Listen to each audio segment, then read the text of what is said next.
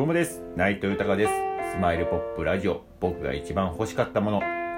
今回で第17回になります。ありがとうございます。よろしくお願いいたします。えーこの番組はですね、僕がこの世で一番好きなアーティスト、牧谷紀之さんが発表した素晴らしい名曲をですね、えー僕の独断と偏見で1曲選びまして、熱い思いを込めて紹介して番組になります。えーこの番組によってですね、改めて牧谷のりきさんの素晴らしさを知ってほしいという思いと、あと、えー今、えー謹慎中ですけれども、また復活してほしいという思いと、そして、私自身の夢でもある、えー、牧谷のりきさんと一緒に仕事をすることをつなげていこうと思っております。では早速、えー今回紹介する曲を、えー発表いたします。えー今回発表する、えー紹介する曲はですね、Such a Lovely Place という曲になります。えーこの曲なんですけれども、えー、牧原紀之さんの7枚目のアルバムなんですけれども、こちらの表題曲に、えーなっている曲でして、7枚目のアルバムが Such a Lovely Place という曲でして、こちらの、えー最後に収録されている、えー曲になります。で、このアルバムなんですけれども、まあ、えーデビュー時が、えーワーナーミュージックというところから、えー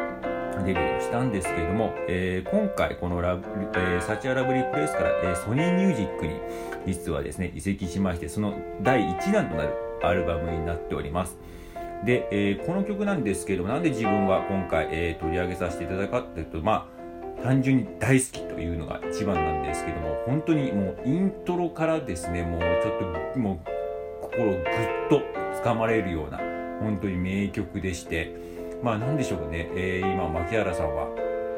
まあえー特にですね、えー世界一つだけの花を発表してやるぐらいからよく、えー公にも言ってましたけども、まあ、今まで結構ラブソング、まあ、恋愛ソングだったりとかそういうイメージが強かった、えーイメージからですねこうこう人となんか人の普段の生活日常での今日、えー寄り添うような曲というのを、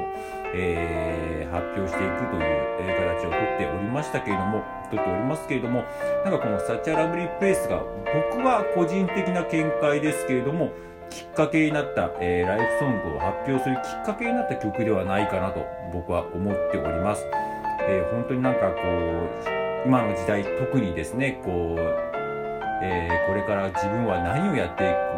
くという個人のこう時代になっていくっていう中ですごくこの曲は、えーそういういろんな思い個人でこうやっていくんだぞというなんかこう不安不安とか孤独とかあると思うんですけどもそういうのをこう寄り添うような名曲だなと